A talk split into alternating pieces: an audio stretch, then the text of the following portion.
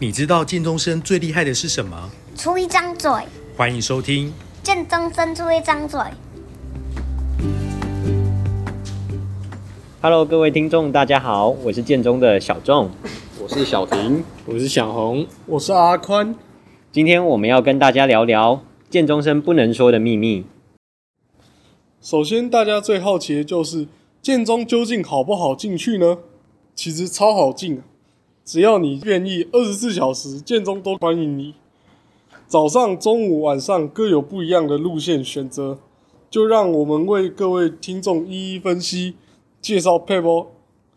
首先，先说一个无论在任何时间都能让你通行无阻的出入口，那就是大门啦。建中的大门虽然说并不是特别气派，也不是特别美观，但是呢，它接近24小时开放的能力，我相信国内没有其他高中能够做到。只要你相信你是建中的一部分，并表现得自在平常，根据我亲身的经验啦，从早上6点到晚上凌晨1点，你都能出入自如。哇，凌晨1点也可以来啊！真的可以啊！所谓的平常就是不要主动找或注视警卫，虽然我们的警卫很可能在看手机，也不知道你有看他。服装的部分呢，无论你穿什么奇装异服，大概都以前有建中人穿过了，所以大家都不怎么在意。那不穿可以进来吗？这个我不知道，你可能会先进旁边的中正2分局。这么刺激。如果背了包包呢，那就更像了。虽然也有相当的建中生是不背书包上学的。好，讲完了通用技开大门走大路之后，如果你因为地理因素不想要多绕路，建中也有为数众多的侧门甚至小道。相对于只有植物园相伴的北侧大门、东侧的泉州街以及南侧的回收厂门，有许多的商店跟餐厅。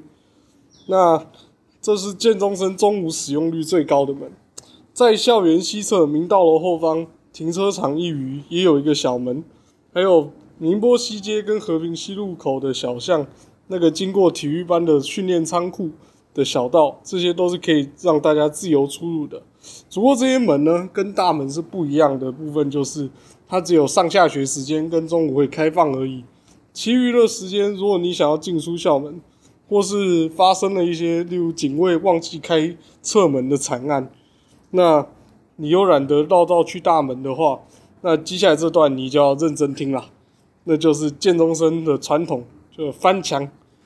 翻墙在这件事呢，在今日的建中已经不是什么稀奇事了，也没有被抓的风险。不会被邻居投诉吗？现在应该已经没有人在跟建中当邻居吧，都搬走了。投诉你，大家也搬走了。多数的人翻墙原因纯粹是懒得绕到大门而已。那尽管如此，翻墙还是有背后建中生追求自由的灵魂在，这也是为什么建中到现在都还没有跟其他高中一样装有围墙警报系统。当然也有可能是因为没有钱啦。寒假的时候，配合拆除了东社老宿舍的工程呢，换了回收厂到泉州街的一整段围墙，这提升了攀爬的难度，因为它变高了。但是在关了这一扇门的同时呢，新围墙也给了我们一条缝，不是很多条缝。现在已经有人练出了穿墙缝术，可以看另外一个建中网红核废料的影片作为参考。一般人目前通常的选择是校园南侧活动中心以及篮球场后方的围墙，墙本体不高，而且还有地方可以踏，攀爬难度可谓相当的低，连我一些体重破百的同学都能够轻松的翻过。总而言之，建中有如此多样化且自由的进出方式，也不枉有人称之为建中公园了。刚刚阿宽介绍了建中有建中公园这个外号。那建中的另一个外号呢，就是建中网咖了。建中有高速的网路、舒适的冷气以及无线供应的充电插头。首先我要介绍的是我们覆盖率极高，连站在操场中央都还接收到了无线网路，它的速度一点都不马虎。学校的网路因为它用了分享器还不错，即使全班同时连线呢，也都不会有明显变慢的感觉。真的，像是之前我们在测试远端教学的时候，全班同时在播放老师的画面，画面依然如丝般顺滑，一丝卡顿的感觉都没有。但是呢，大家一直在使用学校高速网路，手机或者是笔电终究会没有电，那这时候就要讲到我们最棒的特色——养鸡场。我们的养鸡场呢，不是只让你把鸡养在那里，它会不断的提供饲料，就是电，让你可以在下一节把你的小鸡鸡满血回归。太爽了！而且现在呢，我已经进化到排排都有延长线，让大家无需离开，饲料就在你旁边。而冷气的部分呢，建中虽然跟大部分的学校一样都是用储值卡，然而我们的学生可以决定自己要在什么时候打开，不会被限制在特定的时段，比如说早上9点到下午4点等，只要你愿意可以连续开24小时。只怕班费没钱啊。对啊，像是我们班之前就发生了冷气开了整晚，早上到学校才惊觉，哇，冷气费少了500块啊。但是即使我们有速度极快网路及随时能开冷气还有充到饱的电，但是我们班级的电脑呢却是十分难用。虽然它使用的 CPU 还算不错，但是开机呢却比乌龟还要慢，因为它到现在还在使用机械硬碟，而且它装有还原卡，每次开机都要重新还原一次，更是重重拖慢了开机的速度。而且同时还原卡也让电脑的软体没有办法更新，到现在系统的版本还停留在7年以前。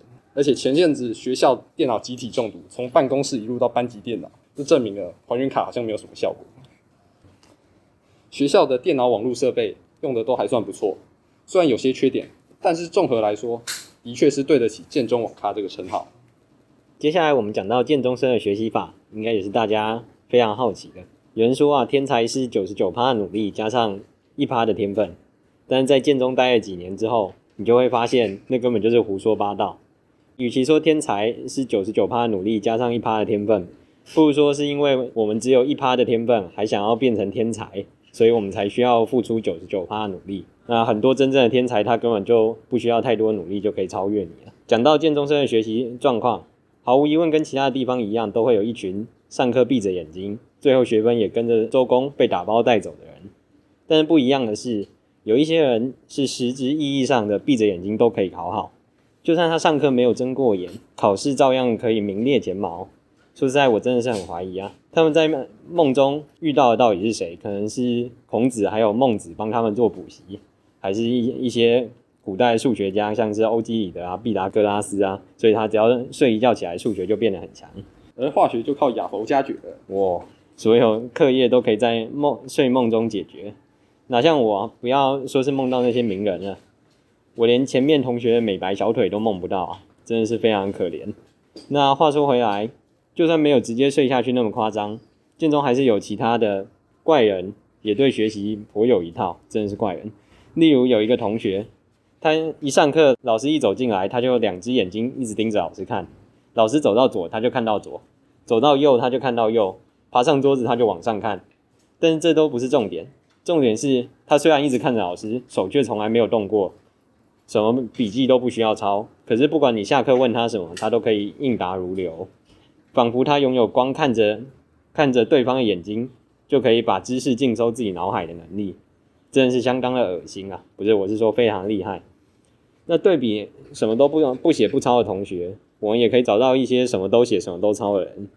乍听之下，上课抄笔记似乎是没有什么大不了的，是天经地义的事，但是有人就是可以抄到一整个病态的程度，你看到他的课本根本就是鬼画符，写乱七八糟，左一块右一块的，你根本就看不懂他在写什么，大概只有他自己可以看懂。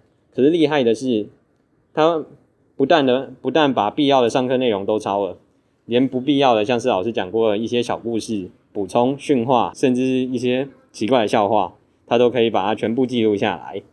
而且他还可以来一场教学会，真的不夸张，他可以把每一节上课的内容连同笑话通通都一字不漏的讲一遍给你听，真的堪称是奇人啊。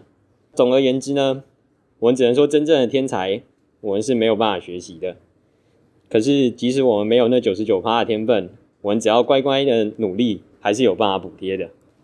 那刚刚小众呢介绍了建中的非常多奇人之后呢，我接下来来介绍一些外面的人对建中人的迷思。那建中呢被视为学霸栖息地、男童俱乐部，或者是大规模生化武器制造地，或者是各个公子哥的盛销场所。但是每个人都这么多才多艺吗？其实并没有。小红就是非常多才多艺的那一个。好，在再见中呢，有些人是琴棋书画样样精通，信手拈来就是一首诗、一首歌，或者是一幅《清明上河图》。然而有人认真读书，不愧对家长的期望，认真地做好每一件事，像是我们的小众。更有人永远缺席，都快毕业了，都还不知道他长怎样啊。那在建中呢，你可以做你任何想做的事，非常自由，除了刑法上列的都可以做。那接下来呢，我要来介绍一些外面的人对于建中同性恋的一些误解。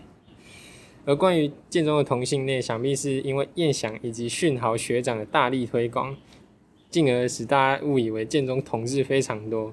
但其实刚进建中的性向分布绝对是异性恋高于90%的。然而经过高中3年的洗礼知识碰撞，大家也慢慢理解到性向并非黑与白，是拥有灰色区间的。因为如此，建中学生们也对 LGBTQ 的族群们非常包容。最后一个迷思呢，就是关于建中很臭这个问题，我们表示严厉谴责，绝对不能让一颗老鼠屎坏了一锅粥的。建中也是有香香的男生存在的。